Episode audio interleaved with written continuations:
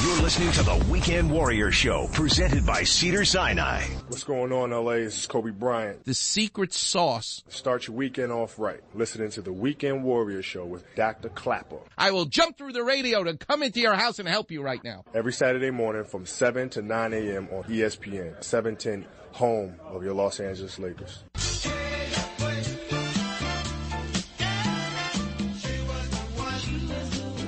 Welcome back, Weekend Warriors. I'm joined now by an innovator representing the company Headblade and the great Todd Greene's innovation. We're joined now by Brandon Finn. Brandon, thanks so much for waking up early to be with us. Hey, good morning, Dr. Klapper. Yeah, thank you so much for having me on. What a crazy idea to talk about bowling and bongo playing. What do you think of that? I, I mean, I think it's great. Anywhere you can find like cross sectionalities of design, of art, uh, of passion, um, I think it's beautiful. I think it's wonderful. When I first met Todd Greene, the man who started Headblade, and you're carrying on the legacy, he told me about his inspiration for coming up with a better way to shave your head. Rebecca, I want you to play for Brandon number nine from Dick Weber. Your bowling ball will have a major effect on your ability to control the ball's motion as it travels down the lane. Basically, there are two types of grip, the conventional and the fingertip. The conventional grip is best if you're a beginner or a recreational bowler. With the conventional grip, the ball is drilled so the middle finger and ring finger are placed into the holes up to the second joint. The thumb is placed all the way into the thumb hole. The fingertip grip is for more experienced bowlers. This is the grip that allows you to generate more ball rotation at the release and create hook. The ring and middle fingers are inserted in the holes up to the first joint. The thumb goes fully into the thumb hole. This is as if Todd Greene was here right now telling us why you should use a Headblade to shave your head and not a conventional razor, right? Yeah, uh, no, it very much is. oh man. Before we go any further, Brandon, tell us where did you grow up? What did your dad do for a living? And how did this wacky journey of yours in life lead to Headblade? Yeah, sure. Uh, I'm actually uh, born and raised Santa Monica. Um, I am a third generation uh, Angeleno. My my both my parents are from Los Angeles, and my dad's father. I think both my my dad's yeah my dad's father is from Los Angeles.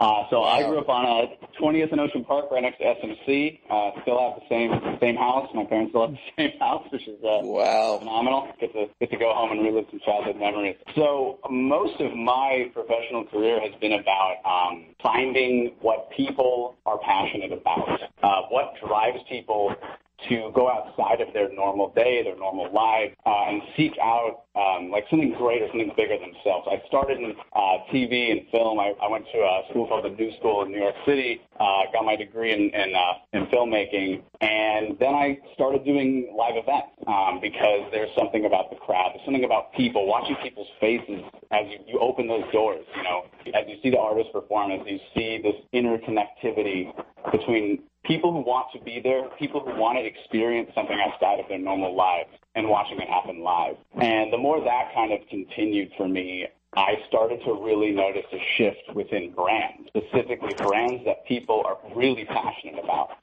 Um, you know, when you're interacting with an object, an item, like it could be a pair of shoes, it could be a t-shirt, it doesn't matter what it is. If you are into that and it's taking you outside of your normal life, it's letting you live your life better, I'm interested in it, and I think it's great. Um, and, and Headblade was very, go ahead, I'm sorry. And how did you get to Headblade? So Headblade was, was very much one of those things where uh, I, I started to look for kind of what, what to do next, uh, especially with, to be frank, uh, as we're in our, lockdown mode here, events have started to, to dwindle quite a bit.